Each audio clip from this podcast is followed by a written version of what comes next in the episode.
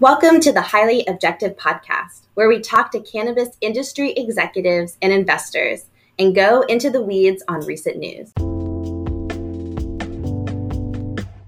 Timeless started uh, in 2000, like the idea started around 2010 um, and officially, you know, formed in about 2011. Um, it started, Timeless started out as a clothing uh, streetwear brand um, out of Arizona um, myself and our my co-founder, our our co-founder Shawn Williams, um, we were running a print shop, uh, printing you know printing T-shirts and doing embroidery uh, for local businesses, and specifically trying to concentrate on up and coming streetwear brands. Um, so giving them an outlet to produce their products, all while you know with the with the vision of you know developing our own line.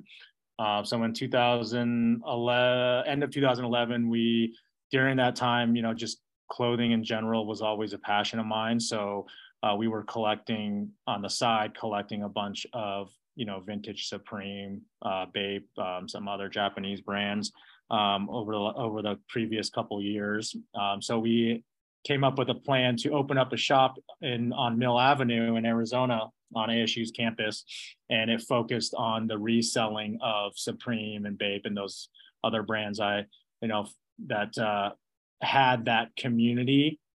Um, and it was mostly underground community. Um, so a lot of the play, things that we were sourcing from a vintage standpoint were like forums and whatnot. Um, so the lead on the on the model was to open up a reselling shop whilst also you know incorporating some of our own timeless branded products in there as well. Um, and you know through that time you know meeting with artists and you know working with the community cannabis was always a big part of that culture. Um, uh, i grew up you know with cannabis um, being part of my life specifically in college um, so built a lot of relationships from a lot of my roommates that i grew up with there um, from the Pac Northwest and uh, North Northern California. Um, so that being involved with us doing streetwear and clothing, um, obviously kept in touch with a lot of my um, you know peers from college, and, and uh, they were doing stuff in cannabis while you know in the Pac Northwest in California. Um, so when we went medically legal in Arizona, um, I kind of dug a li- dug in a little bit more, kind of reached out to them, and discovered that one of the, those groups, particularly, um, they were working with ex- cannabis extractions um, and in particularly vapes. So they were emptying out e-cigarettes. So I, I, believe in 2010, 11, from a mainstream standpoint, e-cigarettes were kind of starting to hit the market. So we were emptying out e-cigarettes and refilling them with crude oil. Um, and that's kind of when I first discovered, you know, vapes in about 2010, uh, cannabis vapes. Um, so learned a little bit more, um, kept on doing the clothing side of things. Um, and in 2012, we found someone that had won a license in Arizona.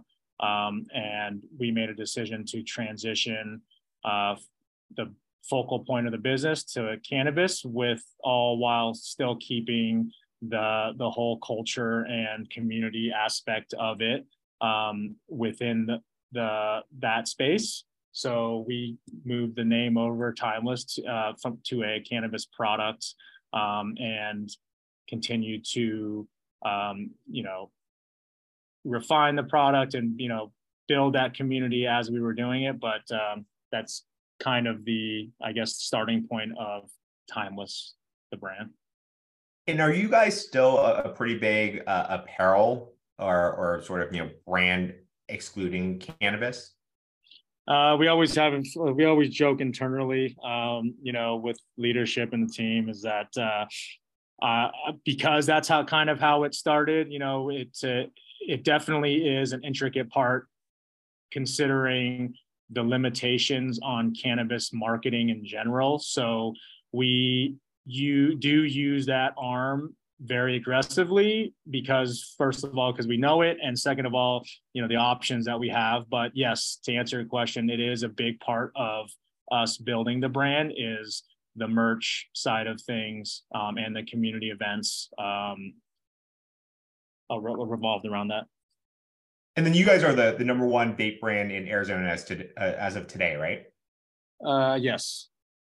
And, and so help me understand sort of, you know, when you sort of hit that number one market share standpoint, and then when you started to expand to additional markets, because as of today, you're in an additional four states, California, Missouri, Oklahoma, and Ohio. So just help me understand when you, you made the choice to go out of Arizona. Uh, so we made the choice to go out of Arizona, I believe in end of 2017. Um, I think that was the, the, the, our big, you know, pivotal point in the company. Um, 2017, we really gained a lot of market share um, in the vape category specifically. Um, so we started to look elsewhere and uh, Oklahoma kind of fell in our lap. Um, and I believe we opened Oklahoma in 2018. Um, I had a childhood uh, friend had moved out there uh, a few years back, and um, it was in discussion that they were going to go um, launch a medical program. So we it was more opportunistic than anything else. Um, it was just the fact that we had somebody there, and so Oklahoma was our second market.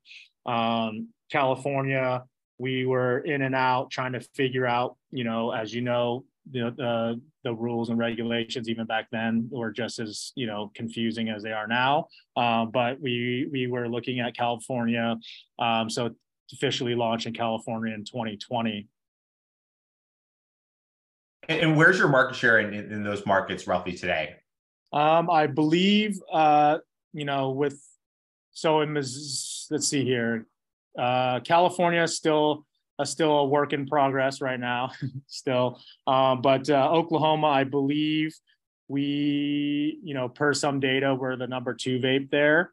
Um, and Missouri, I believe we're one or two there now. Now that they're recreational, so I'll, that one's doing well. And Ohio, um, still a, a, a very refined or very new market um, in Ohio. So I don't know the numbers there necessarily, but um, we're we're doing very well. You know, per you know at least what we believe internally, and then um, Oklahoma State. Yeah, that's it. Those ones.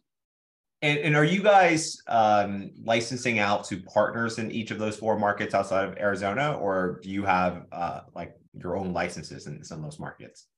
So we kind of run a you know a unique model. I mean, I think it's starting to kind of not be as rare now, but when we like we felt uh, that the core of our business was really you know in arizona when we first started was how we were able to engage with the consumers and the, com- the rest of the community um, outside of the dispensary. Um, so we caught we felt that you know you know to be able to really get those point across you really had to have those touch points um, from start to finish. So when we looked at um, expanding, uh, Oklahoma being the first, uh, we we decided that we wanted to run our own operations, um, not necessarily own the license as a company, but to be able to to be an operator, right? Um, so we our model is, you know, like I said, is starting to become a little bit more um, common, but we we operate in every single one of our markets. Um, so we, what we do, we run a decentralized model um, from, you know, obviously the nature of the business is like that, but we kind of uh, have leaned into that. So we hired local talent within those communities and then build a team around them all with guidelines from headquarters. So it's more the the model where rather than you getting 15%, you're probably capturing 85%. You, you may be paying someone, and again, I'm making up those numbers, 15% to use some of their space to use some use their license, right? Is, is that exactly. more so the model? Exactly. Okay, great. And and then you know, kind of take us back a, a bit before you started Timeless, you were actually um, you know, co-founders with with your co-founder here at Timeless, Shawn, in Molly Water, which is an alkaline water company. Um, I've actually, you know, seen the brand before, and actually, um, it, it's at cannabis events. I feel like it was at Hall Flowers like several times, right? Um, so, so, help us understand a bit more about that business. Uh, you know, have you exited the business, or do you still own it? And sort of, you know, what learnings from that have you taken to Timeless? Yeah, so we started that all while doing Timeless um, and the print shop uh, back in I believe 2013, I believe, around that time. Um, so no, that company is currently dissolved.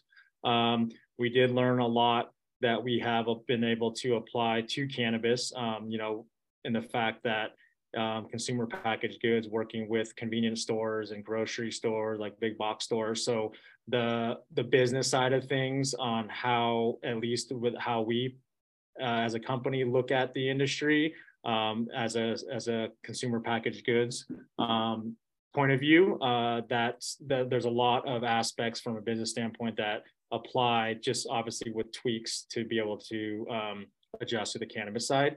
Um, but again that one was built uh, that company also was built with the the the thought of a community as well and being able to um, edu- it was really the name uh, you know obviously is you know a little it's a little aggressive but the whole concept was um, to really create that education on how important water specifically alkaline water was in daily lives.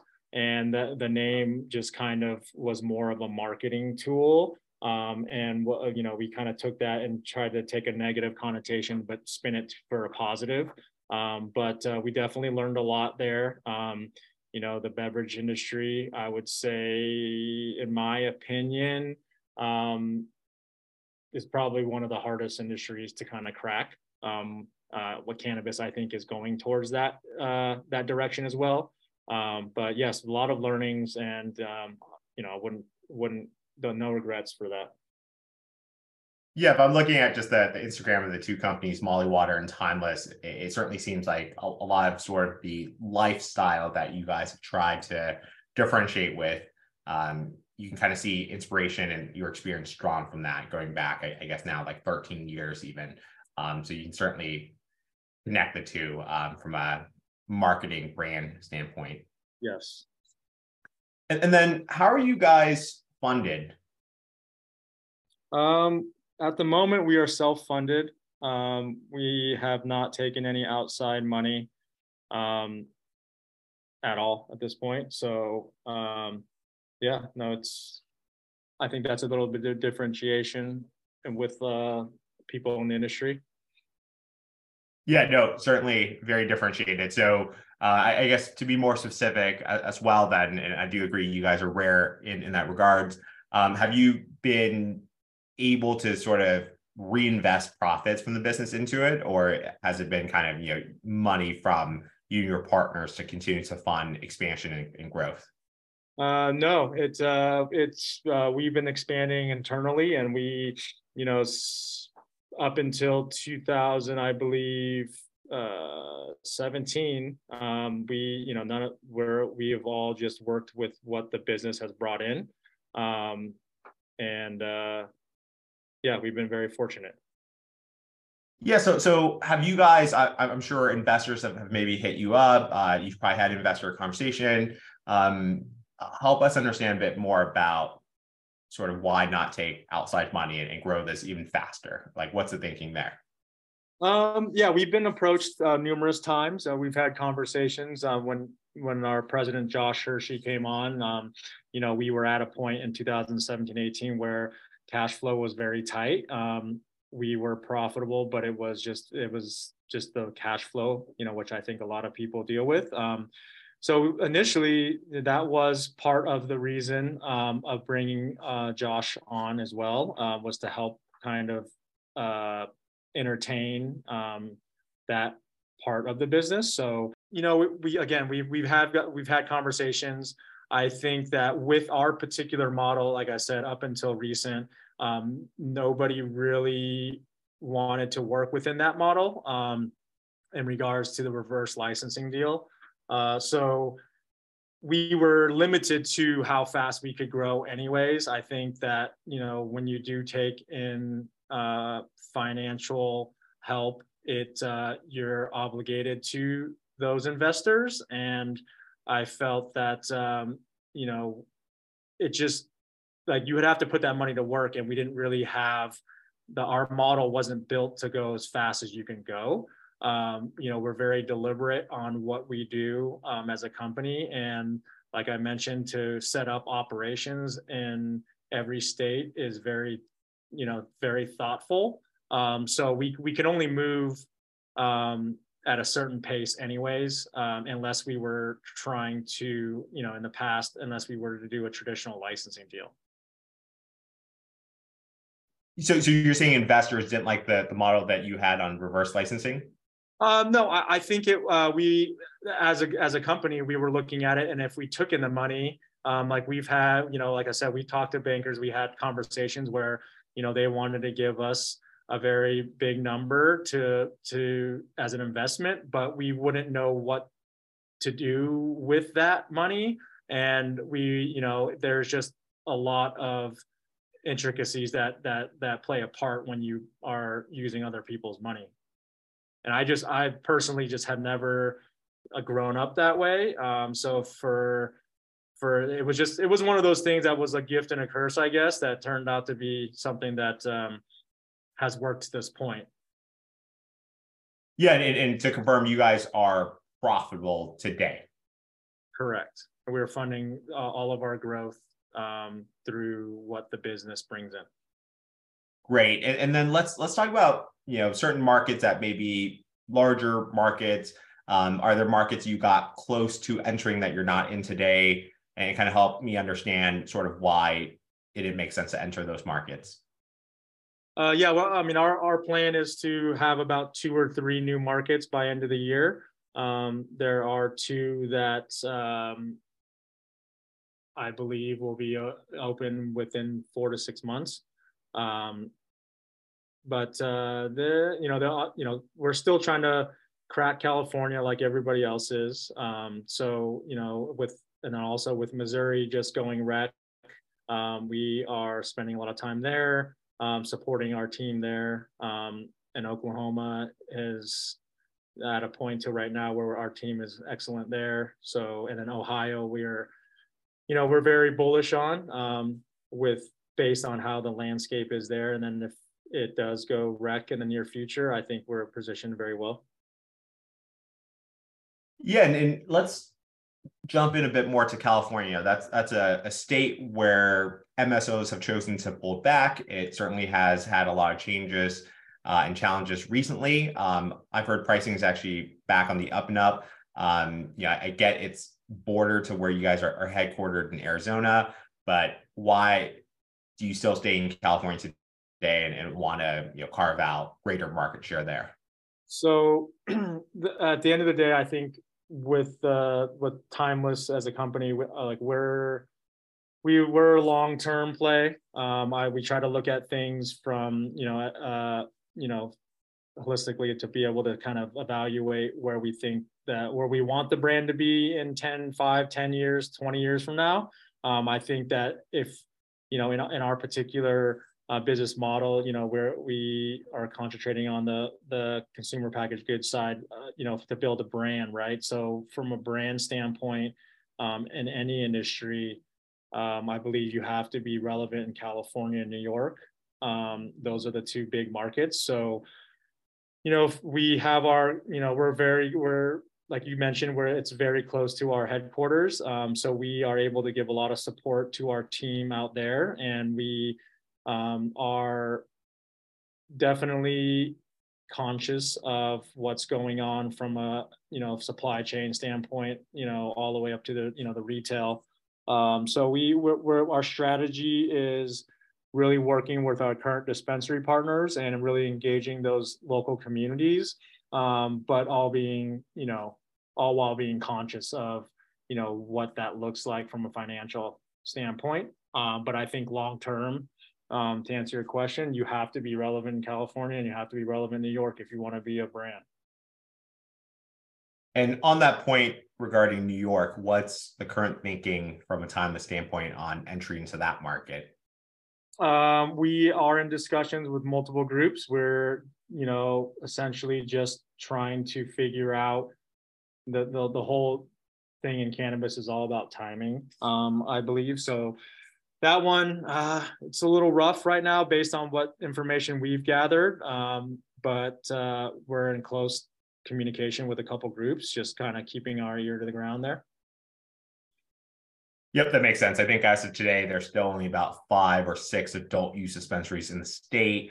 There's some brands that are in it because they feel the need to be in it today, and then others are kind of sitting back and waiting until there's greater number of retail available in the state. Um, a, a, bit similar to how some people feel about California, where you know probably 850 physical retailers today, but I think people want to see that number grow even more, right? Because I, I think it's still about 65 to 70 percent of California municipalities do not have retail.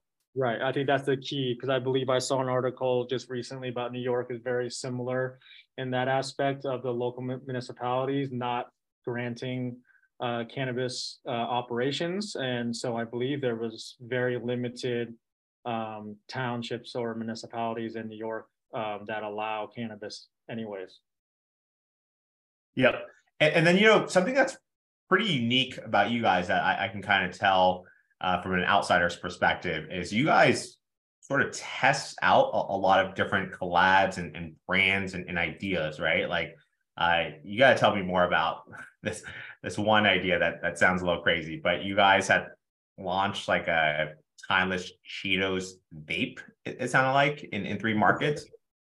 Yeah, no, that was actually an April Fool's joke. Okay. Um, so yeah, no, but we definitely do uh, experiment a lot in the lab. Um, we are very uh, prideful in the fact that we do release a lot of um, unique blends um, to kind of, you know, really it was designed to uh, create that hype and that consistent conversation with our consumers.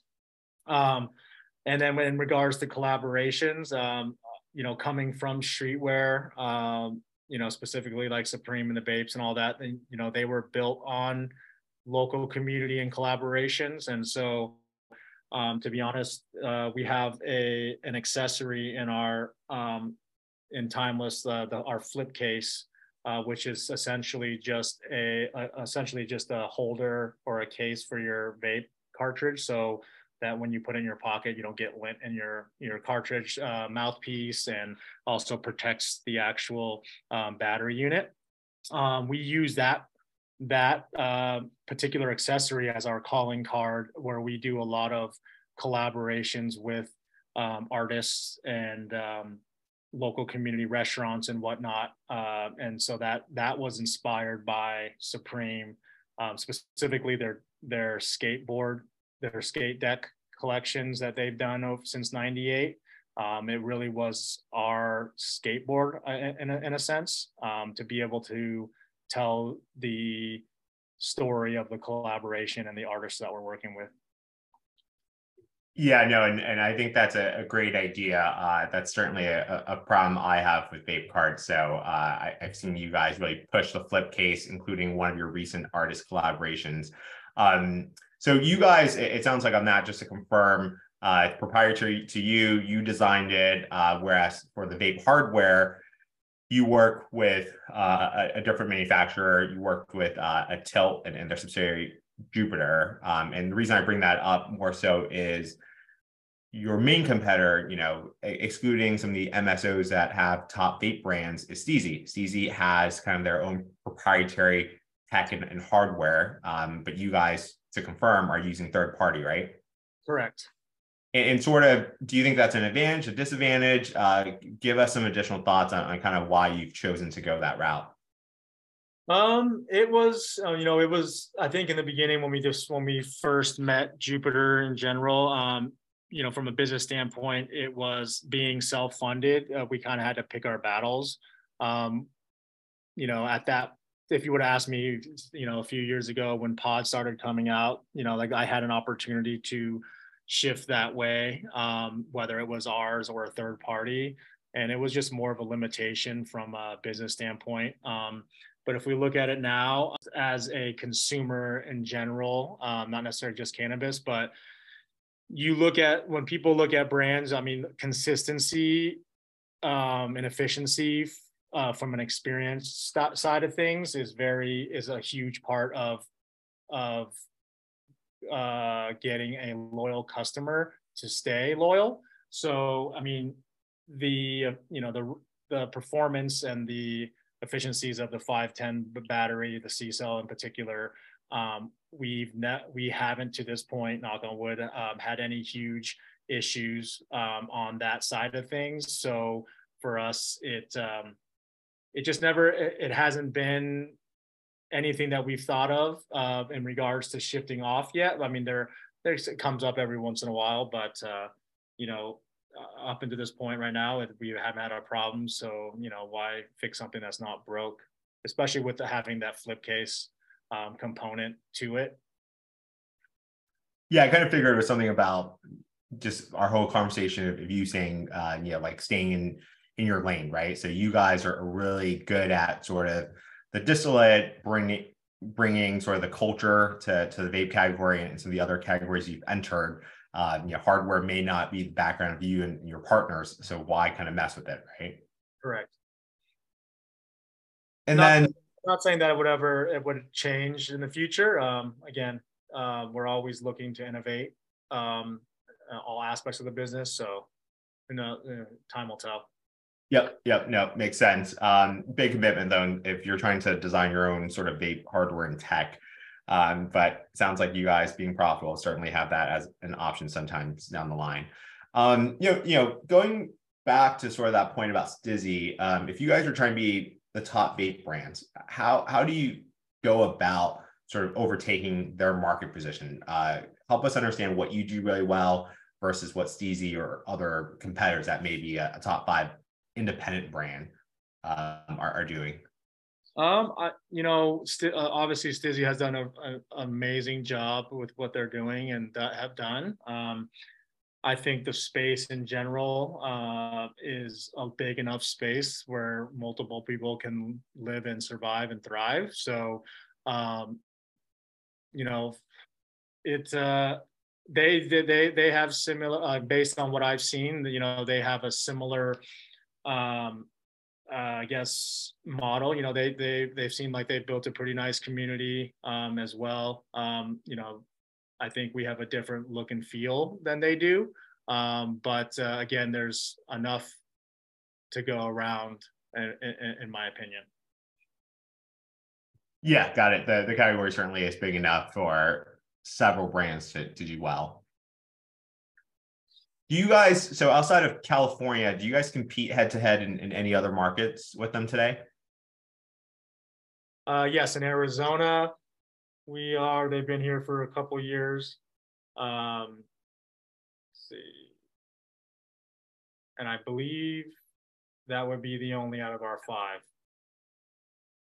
Arizona. Yeah. So, so I guess help me understand. You know, as they've come into Arizona, and then you've kind of come into California, which is their home market. Um, you know, they've certainly kept their market share. You've kept your market share. Um, what what sort of has worked for you guys to kind of keep that lead over them in Arizona? And then I guess you know, theoretically in the future, if there's a third market that you compete in, where do you think some of those points of distinction from a consumer standpoint are between the two brands?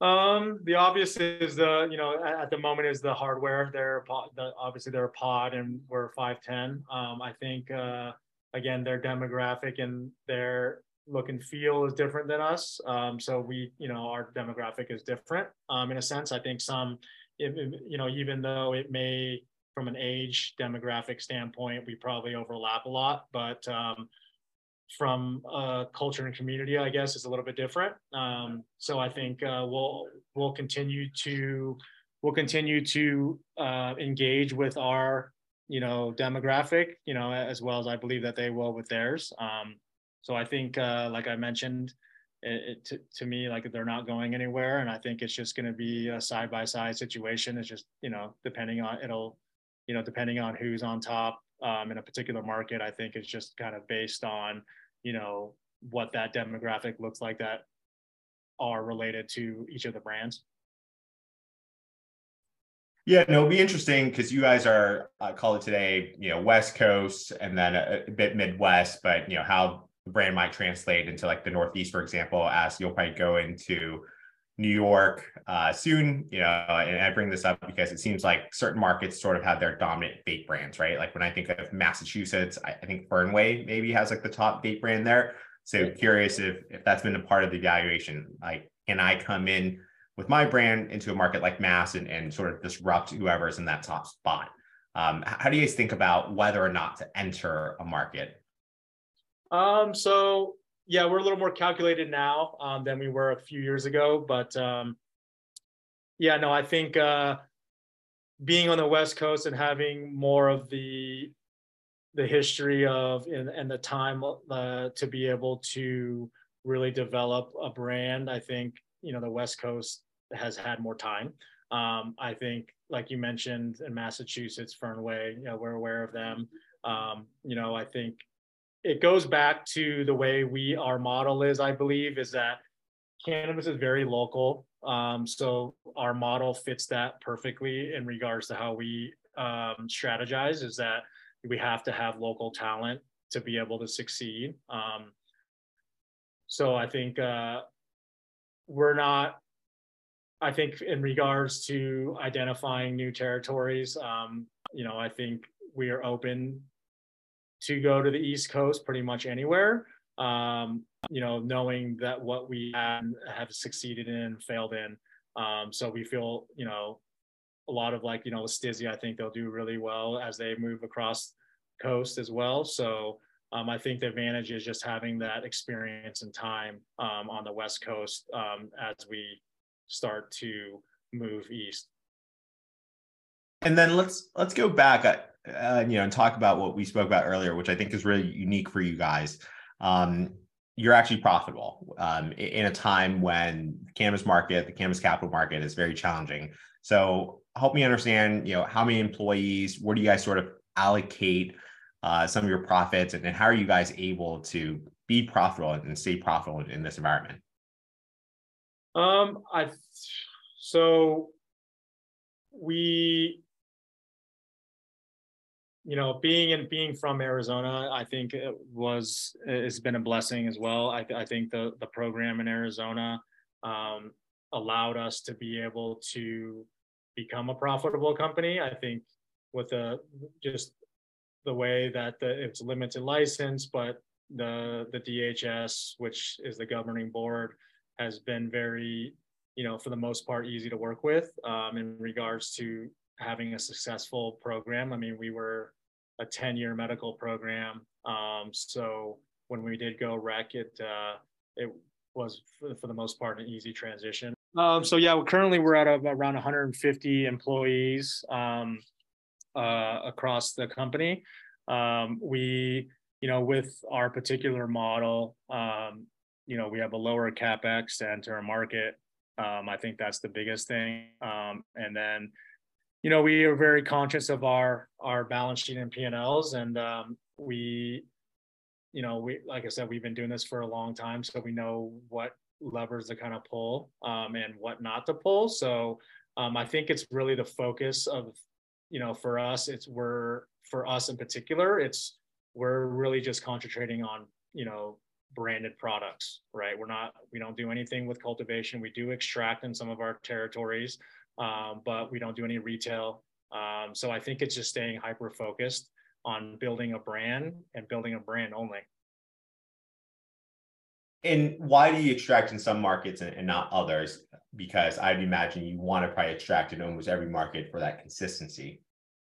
Correct. Um, so as as markets mature, um, there's just been a you know what I what we've seen is that um, being going back like being like our main goal is to be a brand. So at the end of the day um, everything in between um, you know specifically in the operational or uh, you know production standpoint um, if there's going to be someone that can extract or produce at a more efficient rate than we can um, that's that works fine. I mean, at the end of the day, like our core product is a distillate vape, and that is probably, I would say, the number one vape starting um, uh, ingredient. So as markets mature and we can source it for cheaper, um, as long all you know, as long as it meets our specs, um, we, we're open to entertaining that. And, and help me understand the other products that you guys have and, and other brands, I should say, also beyond vape. So tell us more about it and sort of, uh, you know, roughly how successful are they? What kind of market share are we looking at? Um, so right now we are putting a lot of focus on our infused pre-roll. Um, the name of it's called Tumble, um, Tumble by Timeless. So that one has seen a lot of success. Uh, it's currently only in Arizona. Um, I believe we're top three infused pre-roll in Arizona um, in that category. Uh, so that that particular one, we we're we're we're building the foundation, and um, our goal is to kind of launch that in line with Timeless in our other markets when the time is right. Um, we you know we kind of look at our portfolio um, like we we look at it from a standpoint of categories um, and brands. So for us, um, we look at it a little bit differently. Where a lot of our competitors or people just in the space, um, they have a brand and then they have multiple products slash cat and, and multiple categories under the same name. Um, again, thinking long term, whether this turns out to be the right decision or not. Um, you know, we look at it as that each brand should stand alone in its own category. Um, so that's the reason why we don't just name it timeless pre-roll, infused pre-roll. Um, we do want that association though. Um, so the tumble by timeless um, or um, our other products that are on a little bit of a smaller scale, like Canary by Timeless or Joylo by Timeless. But our two main products right now um, that we're focusing on heavily is our infused pre-roll and um, our vape line.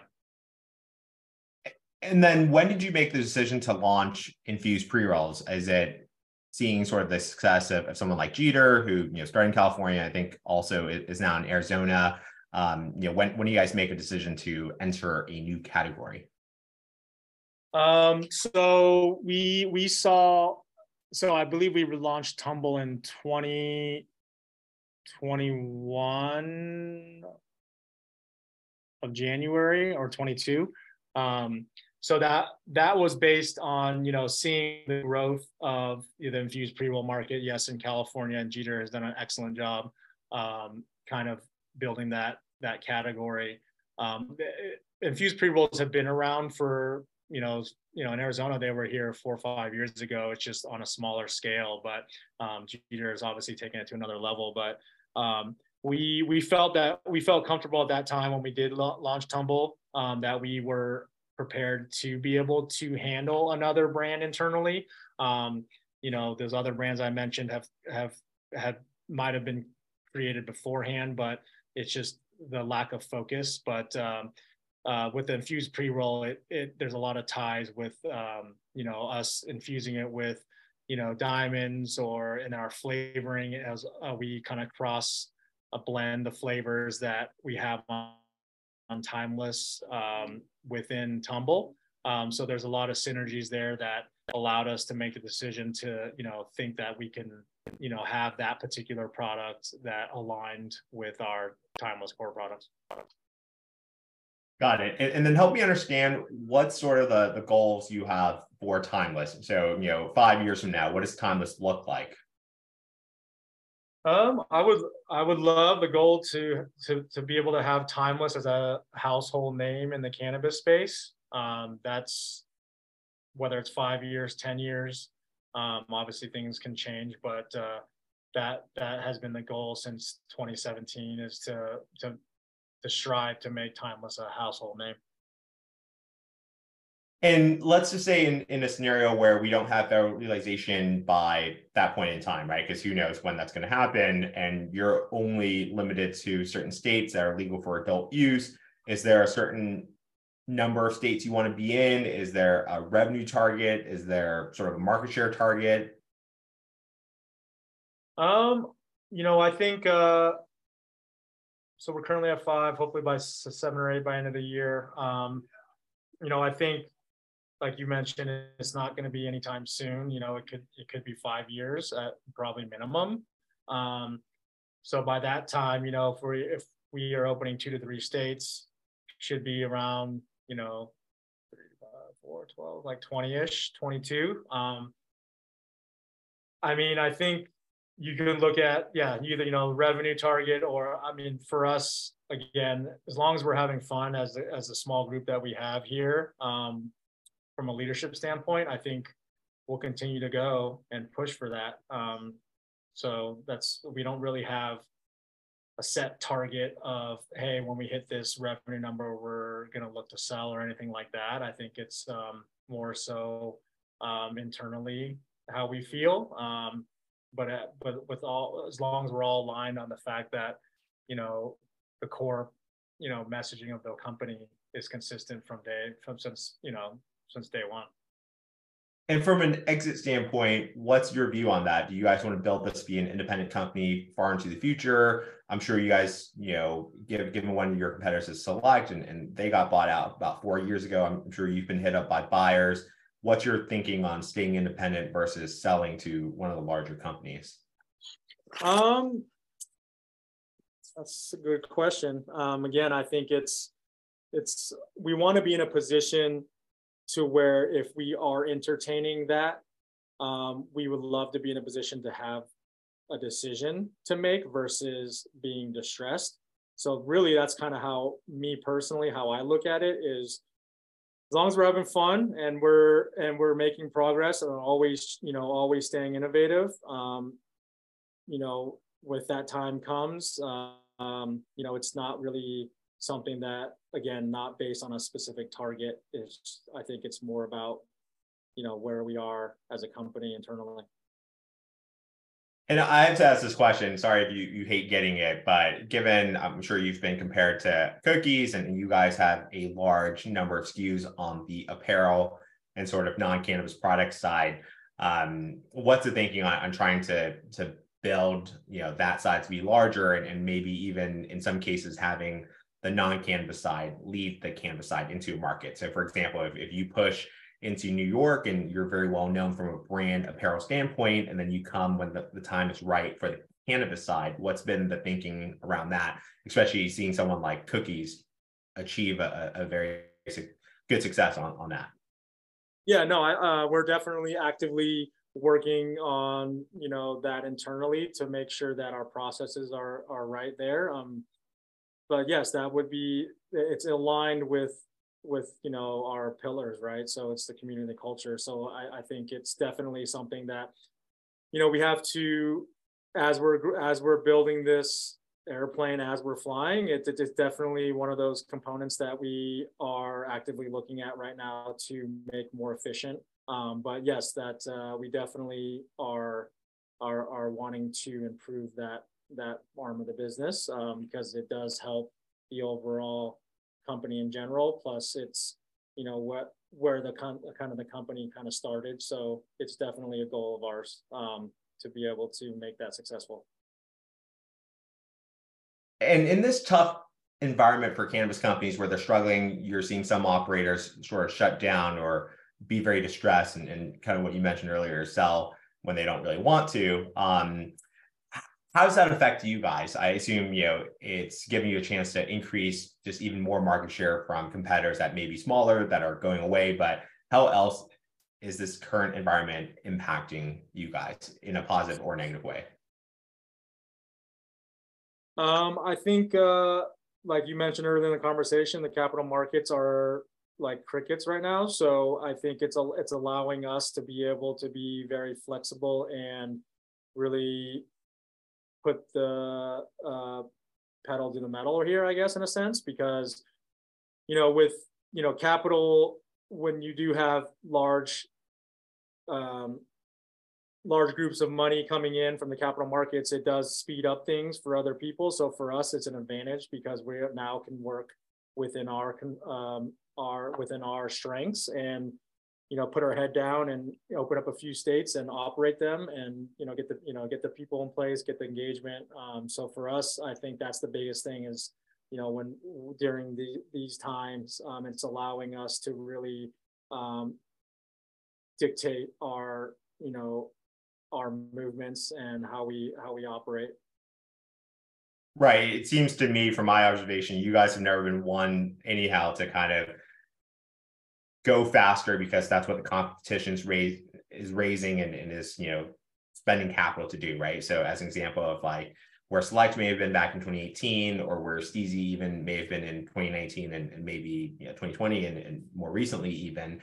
Um, so it seems like it didn't really impact you guys to have to, to rush and, and run faster than you wanted to because of your competitors. But I, I guess it's a, probably a better feeling knowing that you don't really have to because they're not moving as fast as they used to Oh yeah, one hundred percent. I mean, uh, again, being in the cannabis for ten years, um, uh, obviously you've seen Select and then Stiiizy from inception. Um, yeah, no, there. You know, again, I think that especially in the 16, 17, like 17, 18, 19, when all, when capital markets were starting to kind of flood in, like uh, from that that point, um, you know, it was definitely something that was concerning. Um, again, I think we really didn't have a choice, right? Like we could have, but also like, you know, when, when we did have those conversations with potential investors, it was, you know, looking at how the industry in general, how it operates from state to state, it you're very limited unless you are taking huge chunks of money. And at that point, we just didn't have that. Um, we didn't have that uh, that capability. Um, so again, like it's it was a gift and a curse, I guess, in a sense. But um, yeah, no, we've been very fortunate, uh, again, because of, you know, capital markets on pause for right now and the limitations um, in each territory cannabis programs that uh, allows us to be um, move a little more methodically.